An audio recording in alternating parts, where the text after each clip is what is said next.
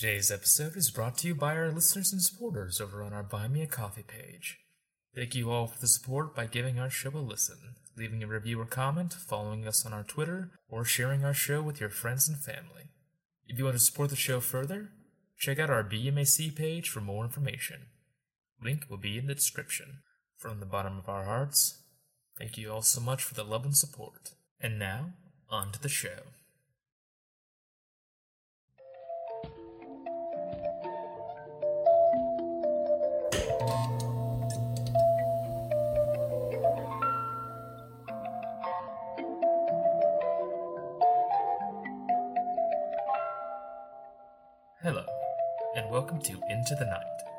Finance Phrase podcast. I am your host, Nick, and thank you for listening. In our last episode, we discussed the overall story of Ultimate Custom Night, or UCN for short, as a continuation of the story of Freddy Fazbear's Pizzeria Simulator, or FNAF 6.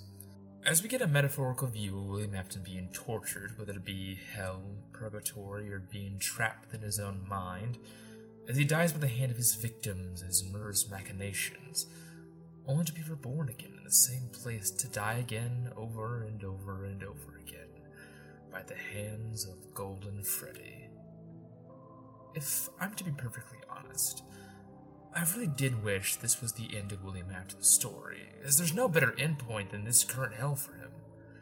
I think at least it's the perfect purgatory for William, his narcissistic moniker I always come back, perverted in this new world where he will experience and feel the anguish of dying relentlessly, but never obtain the sweet release of death's finality.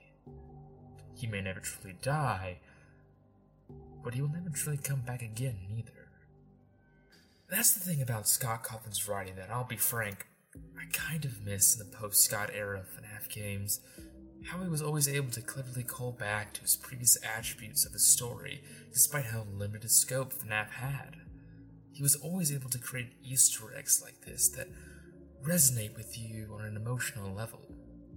Scott has a clever way of utilizing his past work in a way that echoes the previous entries on a thematic level, which always gives them a sense of validity his subsequent games are not trying to run off and do their own thing in this world, no, they are naturally part of it. After all, wouldn't FNAF feel off now without William Afton instead the purple guy? Wouldn't it feel strange if every night guard was a random 9 to 5 worker instead of Michael? All the tiny little reflections and echoes of what happened before and what is to come help solidify the story and mystify the supernatural elements. For how ironic is it that the game that chronologically starts the franchise, a story of a nightmare which a young boy can escape from and dies over and over and over again, only for that same nightmare to repeat? How ironic is it that Scott's final chapter in that story is an epilogue in which the man who has created all the chaos and misery must also experience that same pain of dying over and over in a living nightmare he can't escape from.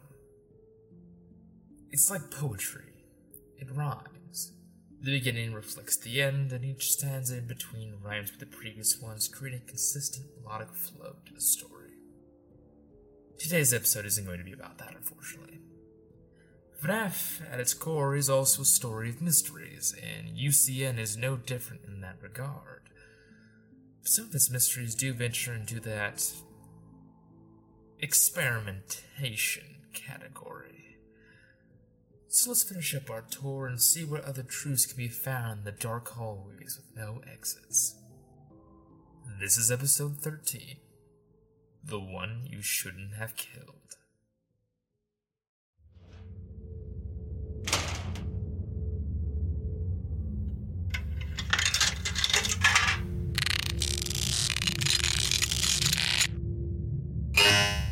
Now I will tell you a story about a young boy who lived on a farm. The boy lived with his older brother on the outskirts of town, where they raised chickens in a small hen house.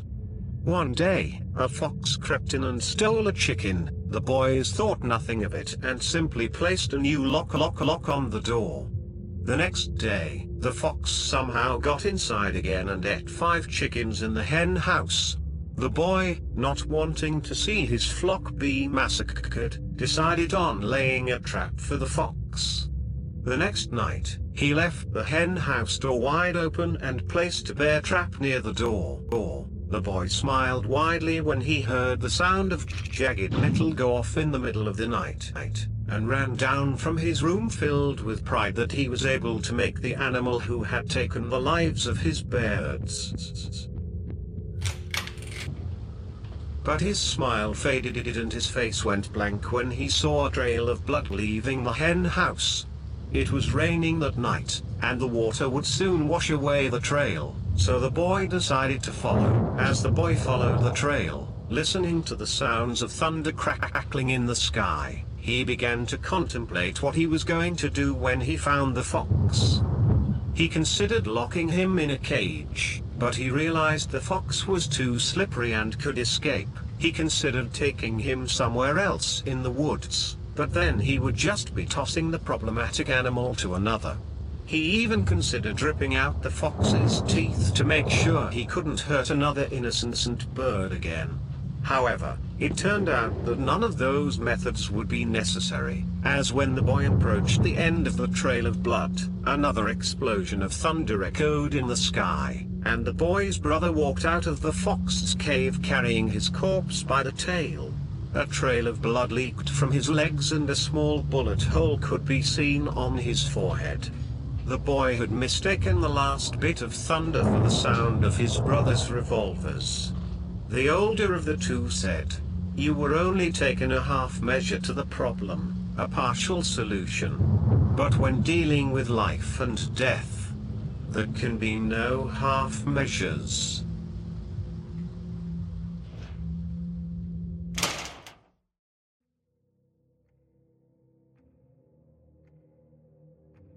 In between your various nights during UCN, your game may momentarily pause for an intermission break.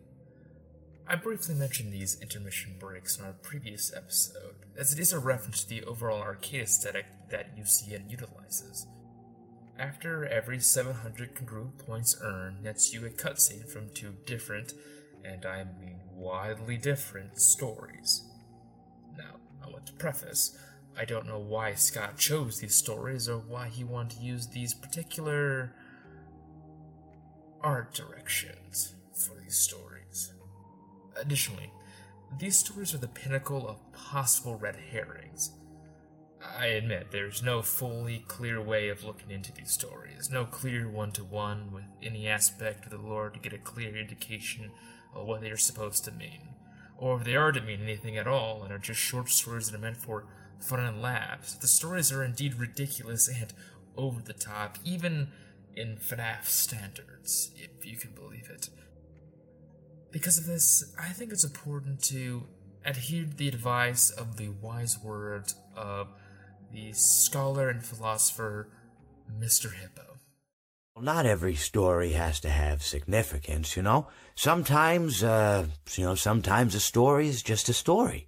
If you try to read into every little thing and find meaning in everything anyone says, you'll just drive yourself crazy. I had a friend do it once wasn't pretty. We talked about it for years. And not only that, but you'll likely end up believing something you shouldn't believe and thinking something you shouldn't think or, or assuming something you shouldn't assume, you know? Sometimes, I said, uh, a story is, is just a story. So just be quiet for one second of your life and eat your sandwich, okay? So, please keep in mind that we are entering very speculative territory this episode and what I'm about to say are my interpretations of the two UCN intermission storylines. With that said, let's begin.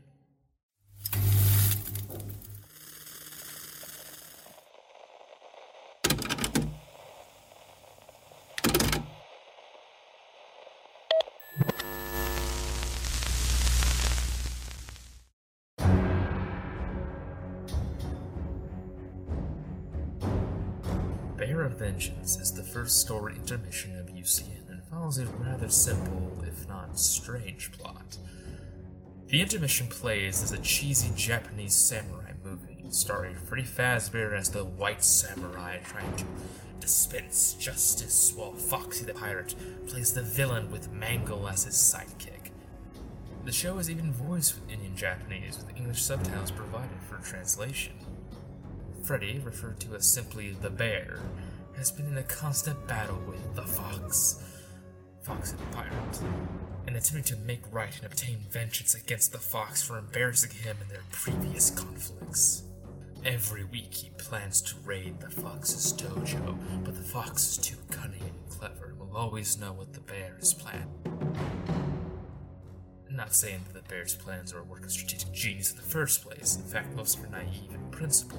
He starts out fair enough, attacking him at night and on his birthday, but after those plans fails, it slowly dawns how futile the bear's efforts are, as every single plan becomes worse than the last.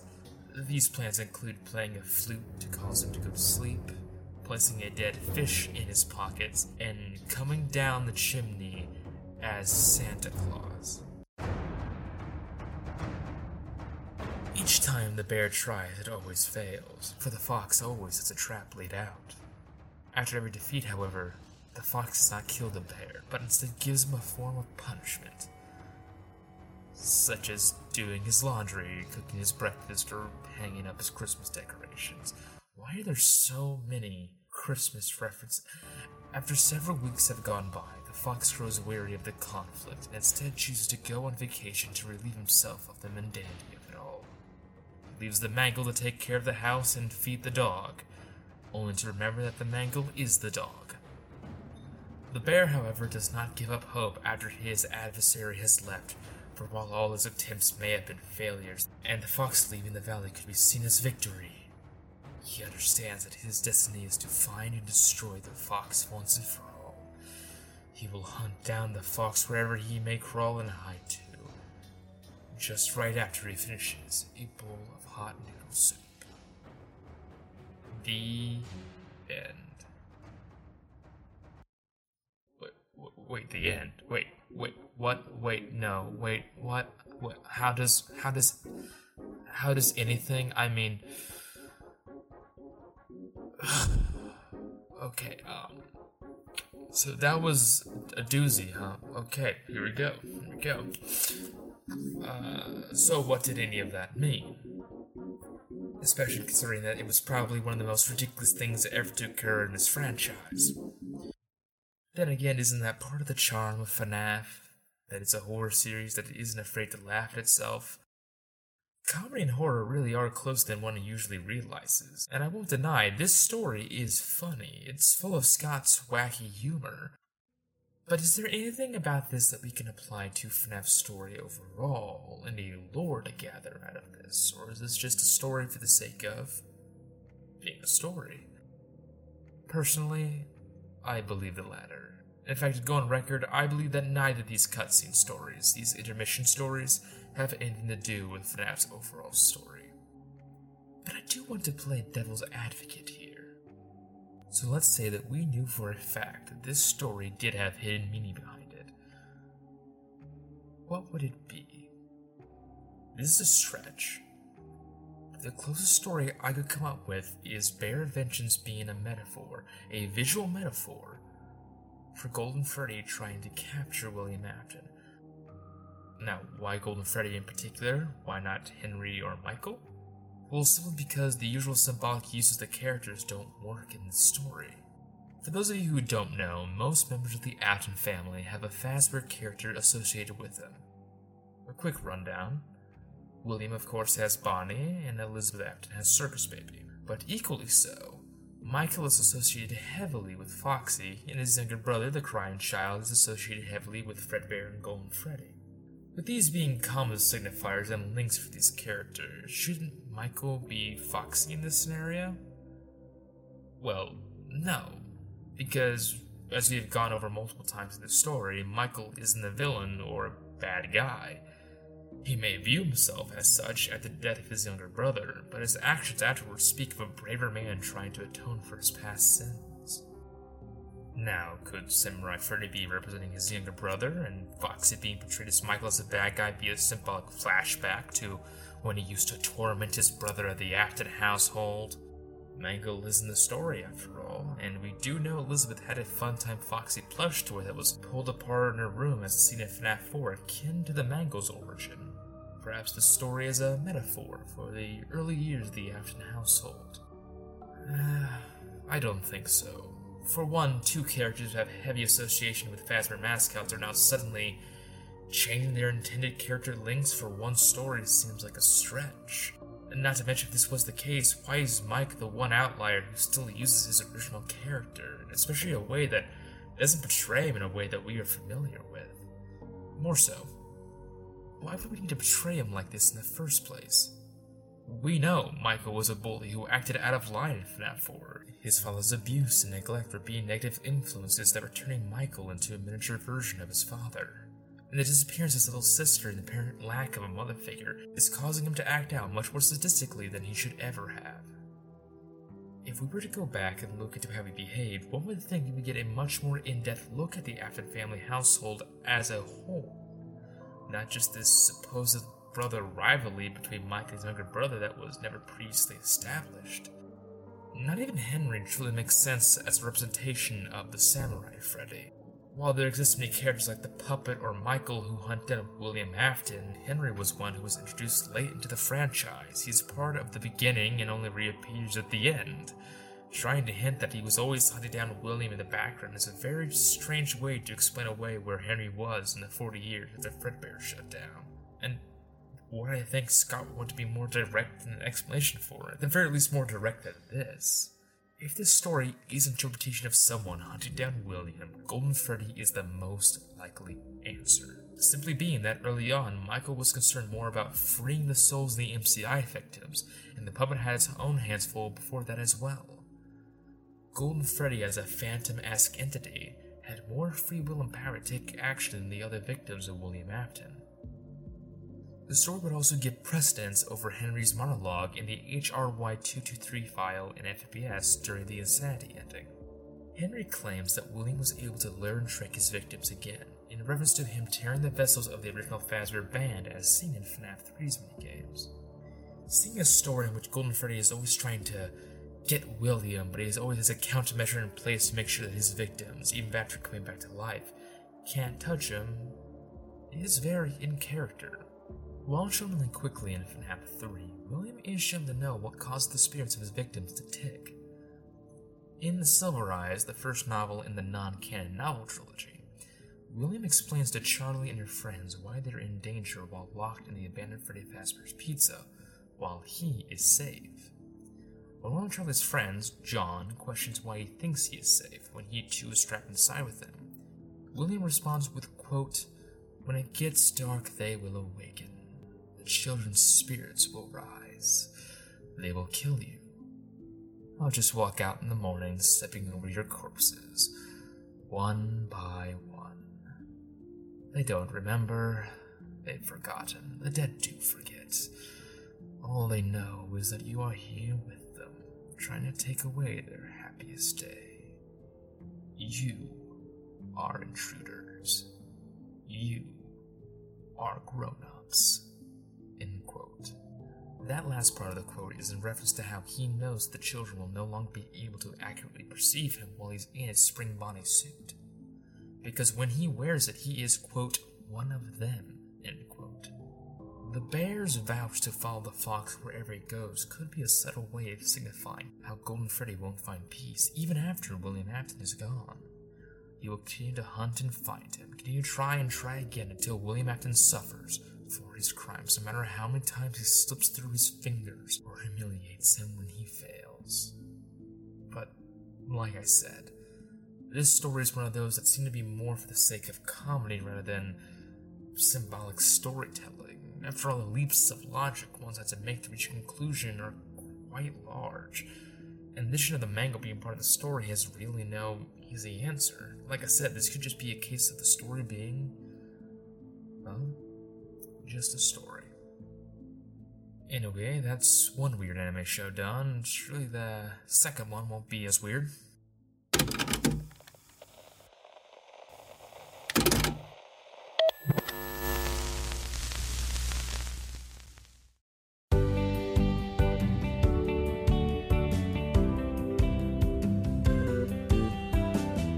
Dear Diary, yesterday was so amazing, and I met such a wonderful guy. But I don't think it was meant to last. For my heart belongs to another. He's so amazing and strong and so, so cute. I've been thinking about him all day, and I think he's really into me too. He's the only one for me. I just know it. And I know just how to get him. Look at that top hat. That amazing top hat. He'll be mine by the end of the day. I just know it. I told him that I needed help with my homework, but once he's there, I'll have him. And once I have him, he'll be mine forever. There is only one thing that could possibly go wrong. Why am I here? Just to suffer? Is this truly what I'm destined to do in life? To talk about the magic of FNAF, to remark about its amazing storytelling, its symbolism, its comprehension, but then to be thrown this. This. Anime weeaboo nonsense. What is it meant to do when Michelangelo paints the ceiling of Sisteline's chapel only for God to laugh in his face? Okay, yeah, okay, yes, so the second intermission storyline. Strangely enough, is another parody of the anime genre. Once again, don't know why Scott chose to do this. Uh, this time, a riff on the high school romance drama, with a little bit of poking fun at the yandere trope often found in said genre called Toy Chica The High School Years. The plot is pretty straightforward, just like the last one. Over the course of the intermissions, Toy Chica starts each day at high school with a new crush after the previous one didn't work out. Her methods trying to win over her sudden new crush become more extreme after every episode, with less and less appealing reasons for her to go after her newfound love interest. Oh, and it is heavily implied that each crush is murdered in some fashion, because Toy Chica is playing into the yandere trope. For those who don't know what a yandere is from, and I can't believe I'm about to cite this on my show, but from the Dere Types Fandoms Wiki, quote, Yandere is a Japanese archetype used to define a character whose love, adoration, and devotion is so strong that it is expressed as an excessive obsession and possessiveness. They are often seen as characters that are crazy with someone. They become so attached to their love interest so that it's impossible to let go. They probe the deepest recesses of their love interest heart so as to more perfectly form their greatest self within their love interest. Some will go as far as to behave in immoral and troubling ways.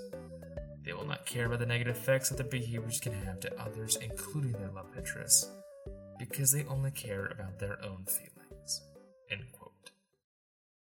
And that is in fact the storyline of Toy Chica the high school years. Each episode she finds a new love, only to kill them the next day. I will say though, it is hilarious how she justifies each of her schemes to get her victims to fall in love with her. Uh, my personal favorite's being setting her crush's house on fire so they come running into her arms, or, and this is all true, put a bag over their head, hit them with a shovel, okay, and lied that she was trying to protect them because, and I swear to God this is true, she tells them that Balloon Boy put a hit out on them. Didn't know Balloon Boy was a mafioso. Uh, the final intermission episode ends with Toy sitting against a tree in the park, concluding in her diary that her quest was for naught, as she was left with nothing but a broken heart. As her backpack lays open, revealing trophies of her past lovers, including the Marionette's mask, Foxy's hook, and Frey's top hat, she states that tomorrow is another day, and she will not give up hope.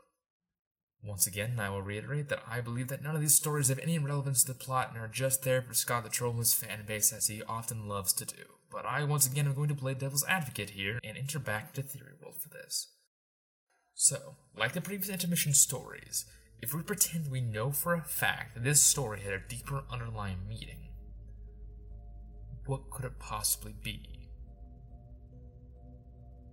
Well, unlike the previous one, the interpretation here seems pretty obvious if there is one. This story has the possibility of giving a bit more context to William Afton's murders in the MCI, specifically how he was able to do it without getting caught. The biggest clue to this isn't the fact that Toy Chica clearly kills innocents and keeps trophies, but rather how Toy Chica explains how she's going to lure and lure victims into her embrace. One of her methods is even beat for beat one of the most infamous scenarios William used for killing one of his victims. That being the infamous dead dog story for Susie. As previously established in FFPS in the Freddy Maze game, which was previously discussed in episode 11, now let me tell you a story, the method of William Afton using the grief that young Susie, who later go on to possess Chica, felt after the death of her dog to lure her away by claiming that he never died and that he could show her dog is alive and perfectly fine.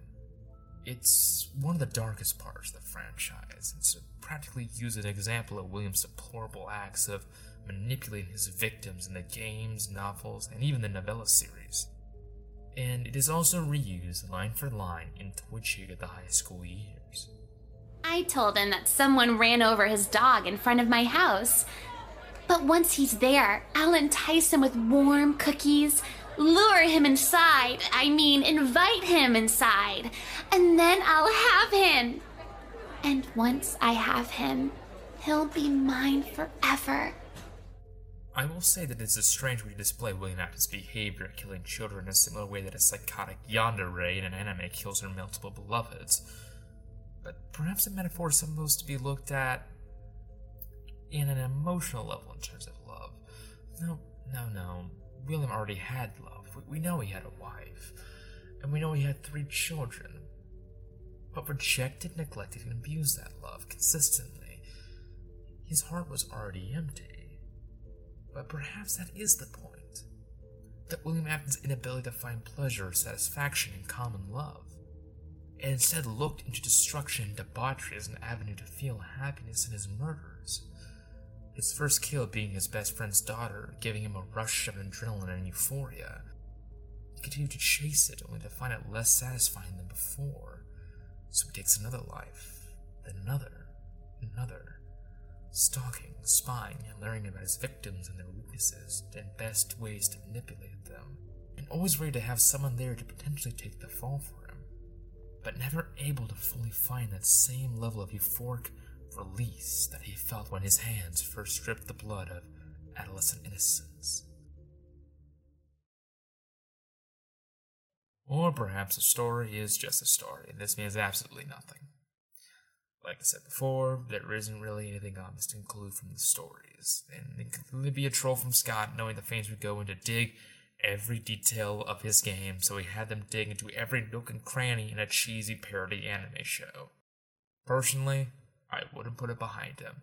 This is the same man who supposedly gets hacked every every new game release, only for that hack to be a gigantic elaborate troll designed by him.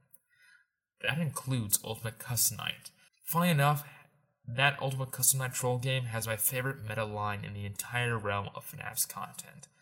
That being Freddy literally screaming at Chica, You have lore relevance. Beautiful. Absolutely beautiful.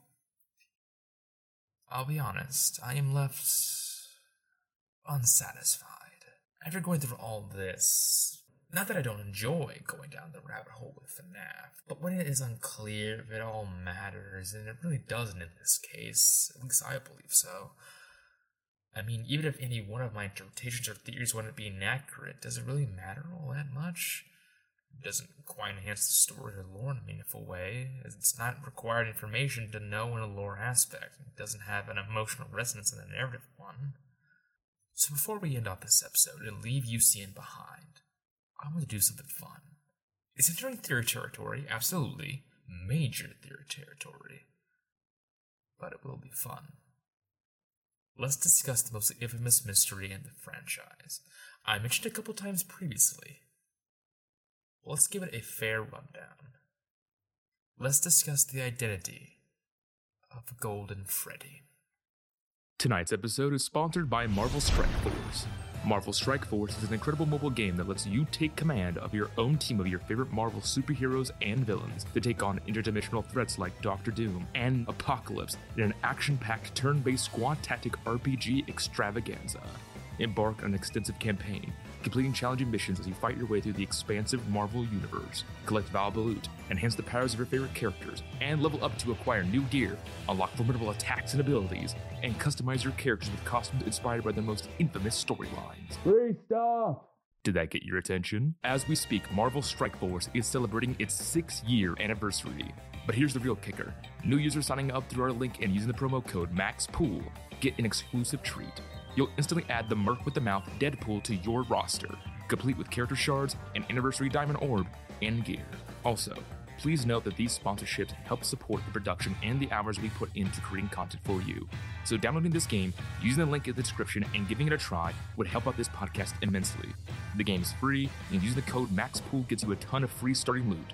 So, you got nothing but to gain for giving the game a try right now. Thank you once again to Marvel Strike Force for sponsoring this episode.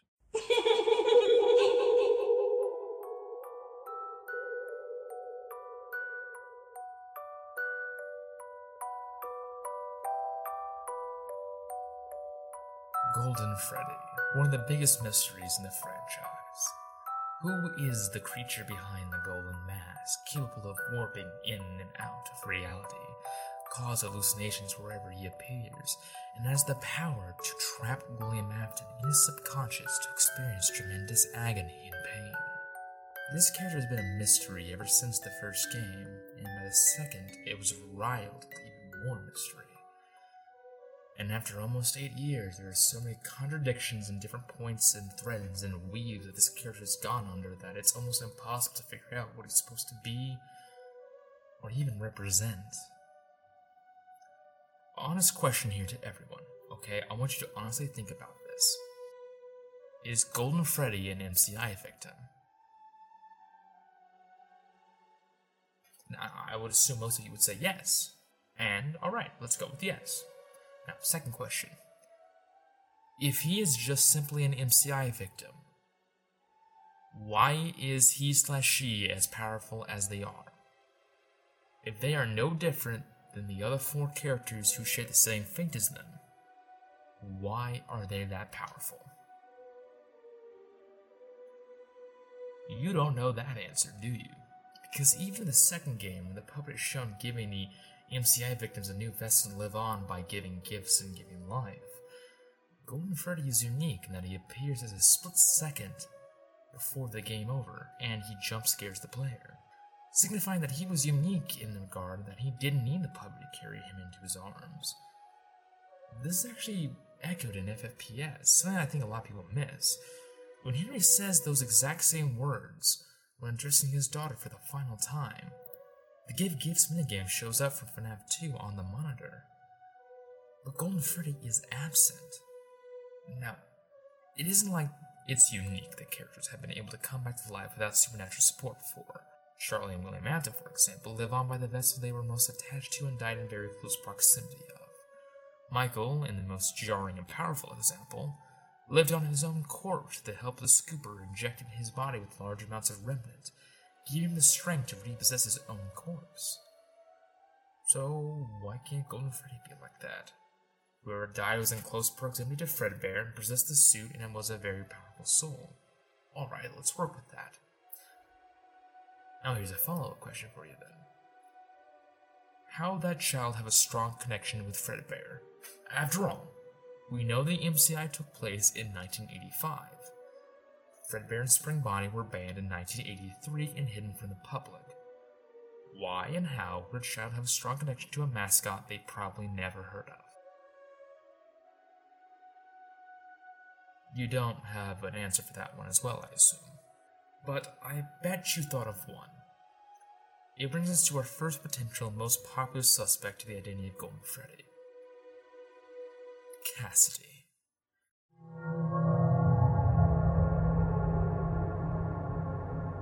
Cassidy, according to this theory, was the fifth victim of the MCI, a brunette girl who died by the hands of William and ended up possessing and taking the form of Golden Freddy.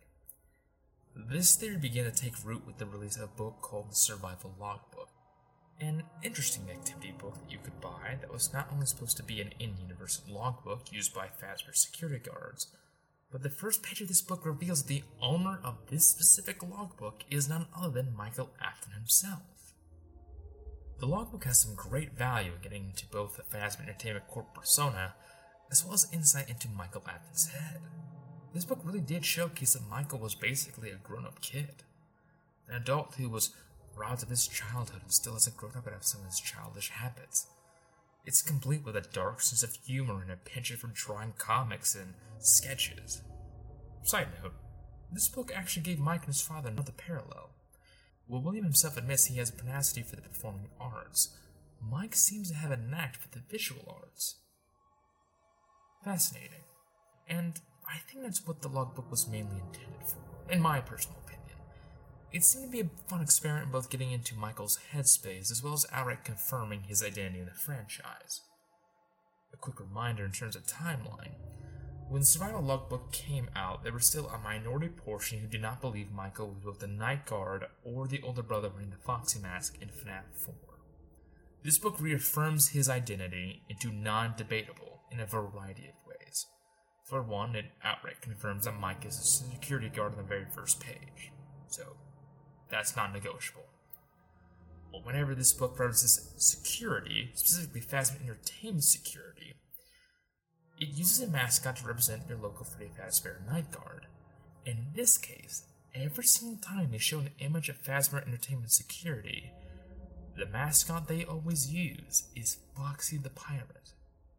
Remember how I told you that every member of the Afton family had a connection in some form to Fazbear characters?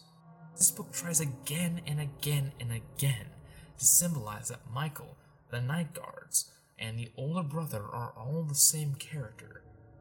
The most blatant attempt at this being a cartoon where Foxy, wearing a security badge and tie, is reading a magazine called Screws, Bolts, Hairpins. The very same magazine Handy mentions at Sister Location, which was Michael's first introduction into the series. Welcome to the first day of your exciting new career. Whether you were approached at a job fair, read our ad in screws, bolts, and hairpins, or if this is the result of a dare, we welcome you. Also exists faded text within the book. Text that was originally not meant to be in the book and look faded in from age, despite the book being, generally speaking, new. In this text, there are hints of another entity trying to get into communication with Michael, or perhaps someone else. As not only does there exist Mike's own notes in the form of red ink, but there also exists text that was clearly supposed to be printed on that somehow was altered. Given the state of FNAF 1 and how often the buildings have changed, shifting your perception of where things are and where on walls to even where it was in front of Michael's face, this could all be explained away by a supernatural degradation, if you like. So, where does the name Cassidy come from? Well, believe it or not, the Foxy Grid word search activity. Yeah, bear with me here. So, in the book, there exist tally marks, and when you use these tally marks in conjunction with the faded text, you get certain numbers passed off, page numbers they were on. Now, you bring this information to Foxy Grid to make a decipher code. Using this decipher code in the word search minigame on previous page, one can now cover the hidden name of Cassidy. But Except, no, you don't. Because you use that same code, but you utilize the magazine numbers that I mentioned beforehand with the Foxy, with that Foxy, when he, you know, you had the, uh, the he had the, the magazine, and you add eight to it. It shifts the names around, so then you get Evan, a popular fan name for Bite Victim. So, so Bite Victim's name is Evan after, right? Well, well, no, because if you ignore all that, you don't do any reverse engineering, and instead you use the Foxy on the Foxy grid as a base for code magazine and previously with it, and then code shifts again from it. Oh, or, or here's a crazy idea. None of this works, and we are trying to really, really hard to make something out of this. The Foxy Grid will probably be the funniest moment in FNAF fandom history to me, because of the absolute insanity of trying to solve a puzzle that no one could really tell for sure was even supposed to be there evident on how there were so many methods to finding answers, each one with their own way that was really hard to scrutinize when compared to each other. Were they all extreme long shots? Well, yeah, but when everything's a long shot, how can you tell which one's the most accurate? Is it the information it presents? Is it the code solving? How much of the book it uses? How many sources of the book is it using? It's a mess.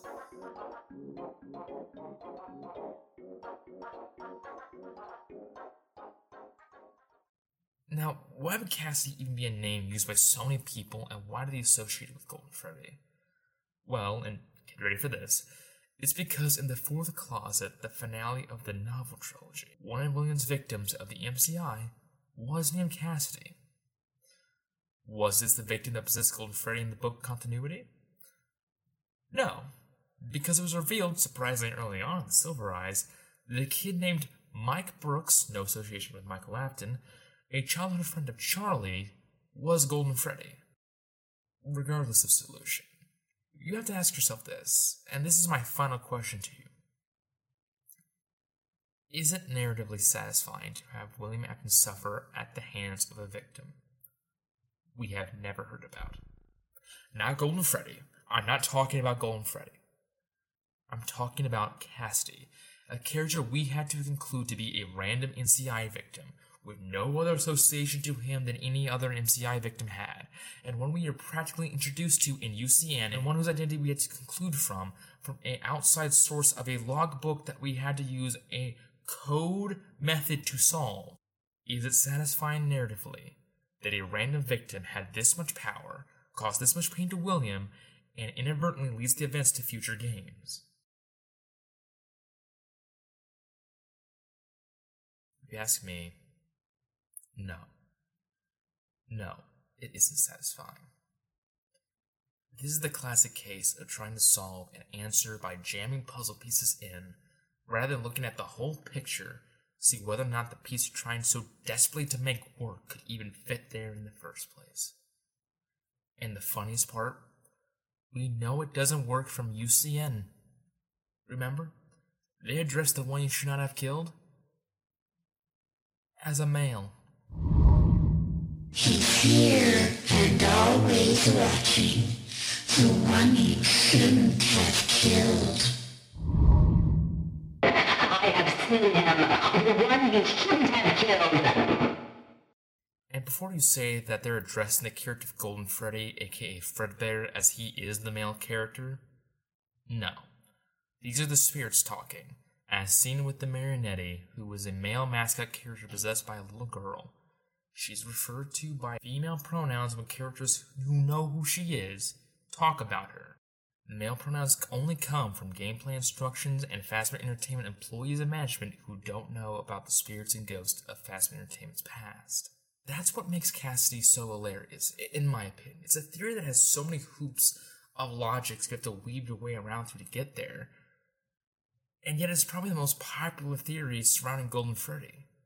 I'll gladly eat my words if I find out I'm wrong. If I am ever truly discovered I am wrong. Honest admission with all of you. I despise Golden Freddy. I do not like him at all. Golden Freddy, in my opinion, is a mystery that should have been answered directly six years ago in FNAF 4, Sister Location, or FFPS. The fact that it was never answered, in my opinion, was a problem of Scott's unwillingness to write something the fandom may not like. And you know what? I can understand that. I really do. I truly can. The Mystery has lingered for so long and has been told over and over again how important it is. The truth be told, it's been so long I don't care anymore. I do not care who Golden Freddy is. It could be janitor for Freddy's for all I care. It could be phone guy, sure, why not? I don't care because it's become such an inconsequential mystery up there with the bite of 87. Because truly, what does it matter who Golden Freddy is if he does so little in the overall plot? You could say that makes me a bit of a hypocrite, especially when I asked you if it was narratively satisfying if Golden Freddy is some random character who's the almighty torturer of William. Truth be told, wouldn't any answer by that point be completely satisfying in the long run? Well, I told you I wanted this to be fun. So I'm going to try to make it satisfying with my own theory. This is my interpretation and what I believe to be true about the identity of Golden Freddy.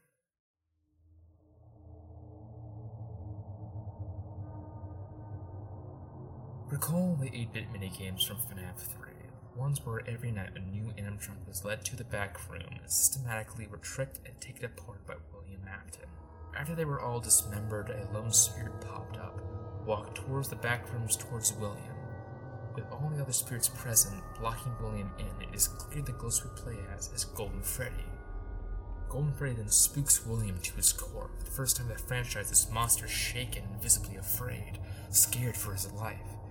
He then dons his Spring Bonnie suit, laughing at his victims for being so easily fooled.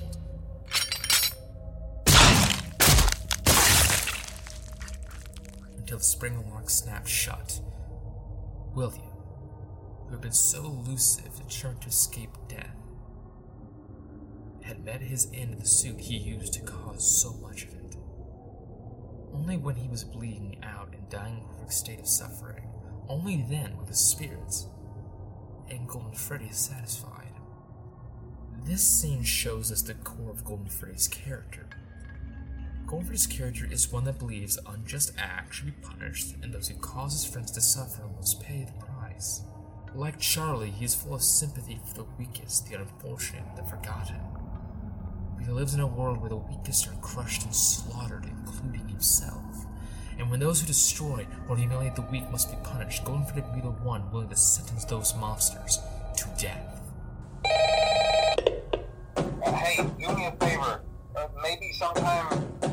Check inside those suits uh, in the back room. Uh, I'm gonna try to hold out until someone checks. Maybe it won't be so bad. Yeah, I, I, I always wondered what was in all those empty heads back there. You know. Oh no.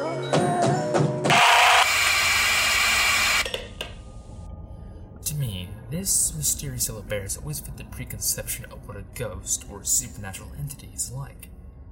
He can and go through walls, can seemingly cause on the spot hallucinations and warp the world around us, and can turn himself invisible along with changing his form.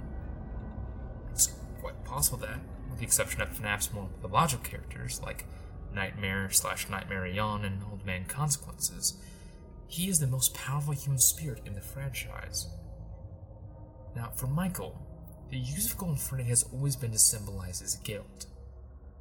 Michael never forgave himself for killing his younger brother, despite it being an accident. Quickly going back into the logbook, in response to the question of Do you have Dream in the faded text of the survival logbook, he drew Nightmare Fredbear in response. For Michael, Golden Freddy is his literal ghost. He's a symbol for the sin he holds himself responsible for, taking form of the very machine that broke his brother's skull on a prank gone wrong, and changing the colors of his attire from purple to black as a symbolic gesture of death now being attached to him, as the entity's mouth always hangs agape whenever he sees it. Yes, I believe that Golden Freddy is none other than the crying child. The bite victim from Finance Freddy's 4, the youngest Afton, and Michael's younger brother. Like I said before, almost anyone who comes back to life in a vessel has a connection to it, and who has a stronger connection to Fredbear than the crying child in FNAF's story. The child who saw that bear as an imaginary friend who guided him even after death. This actually explains Golden behavior as the story goes on. As in FNAF 2, he is like the other children, frightened and scared, and only attacks Mike after William commits another murder spree. This actually could be because he thinks he is William. After all, Elizabeth possibly made the same error in this location, mistaking Michael for William, as Mike and William look quite identical. They didn't recognize me at first, but then they thought I was you. Or it is possible he does recognize him, but is still angry with him from his birthday. Or he also could be terrified of the literal purple man. We don't know, but what we do know is that his behavior changes in four years in the original Five Nights at Freddy's. Using the logbook as a guide and removing the concept of Cassidy from it, the logbook reveals that communication was happening between the brothers at the time. Communication in which Golden Freddy was constantly asking questions to recognize not only who Michael was, but what were his thoughts and memories. And after the brothers finally had their correspondence, whether Michael knew it was him or not, I believe Bite Victim does in fact forgive his brother after seeing what has happened to him. One of the questions the Crying Child asks Mike, What do you see? With a graphic of a window in the logbook, it may very well be Bite Victim making sure that how he sees Michael is correct. A zombified corpse that was a facsimile of the brother he once knew. And once he realizes the pain he has gone through. To me, it is unbelievable he would harm Mike now, especially after learning he had done all of this because of what he did to him in FNAF 4, that he was trying to make amends. After all, Golden Freddy makes no appearance in FNAF 3. But at that point in life, not only has Michael come to grips with his sin, but Golden Freddy has already forgiven Michael, so there's no reason to interfere. The fact that in every game where we play as Michael, Golden Freddy is present in some way, even having stand-ins with Nightmare Fredbear in FNAF 4 and Yenndo in Sister Location, crescendoed in FFPS since Golden Freddy has no stand-in or presence, Michael was truly ready to die and being reunited with his brother. But despite Michael being forgiven by his brother, his forgiveness also stoked a different emotion entirely.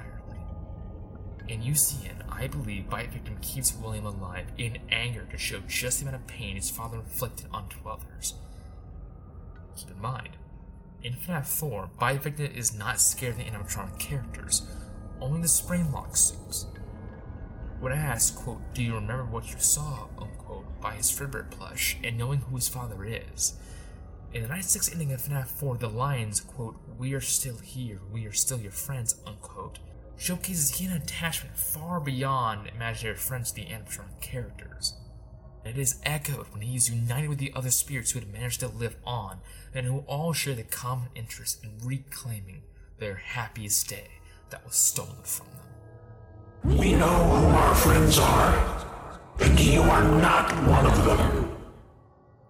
Recall back the scene in which Golden Freddy's spirit pushes William into putting on the Springtrap suit in FNAF 3. In this scene, Bite Victim literally overcomes his fear by literally pushing his abusive father back into those suits that used to terrify him so much. He does this to get revenge not only for his friends, but for himself, Michael, and Elizabeth. At that point, he already wished to see his father suffer. The title is associated with Golden Freddy the most in UCN, the one you should not have killed. This is usually used as a catalyst to discredit the crying child as being Golden Freddy, but, but I like to view it as referencing how Bite Victim truly blames William for his death. William's actions always lead to consequences, but what makes him so evil is that usually the ramifications for his actions are tolls that he does not have to take on. Instead, his children, or his close associates, are unknowingly taking the bullet for him. William, by being an abusive and negligent father who practices scummy business practice, murdered children, and destroyed so many families, he inadvertently set up the dominoes that would end up killing his own children. Similar to how Elizabeth died from the fun times. While the vehicle in which how they died differ, the machines were built by the same madman who was truly the one responsible for their deaths. He tried to release you. He tried to release us. But I'm not gonna let that happen. I will hold you here. I will keep you here. No matter how many times they burn us. Michael had successfully made sure that everyone could find peace. Even Charlie gave the crying child the party he never had. She gave him his happiest day. But that still couldn't make him rest. He wanted to make sure that William suffered the same way that all his victims did. Which is why Old Man Consequences tried to warn him about his lust for revenge being a farcical. It would never bring him satisfaction, the same way killing innocents never gave his own father satisfaction. As strange it is to hear, there is no peace in violence.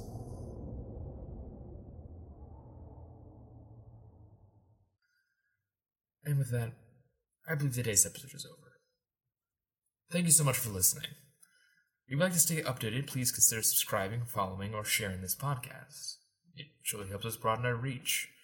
And also consider following us on our Twitter at Fazbear Podcast or supporting us on our Buy Me a Coffee page using the link in the description below. Next episode is entirely up to you all again. That's right, we are doing another poll!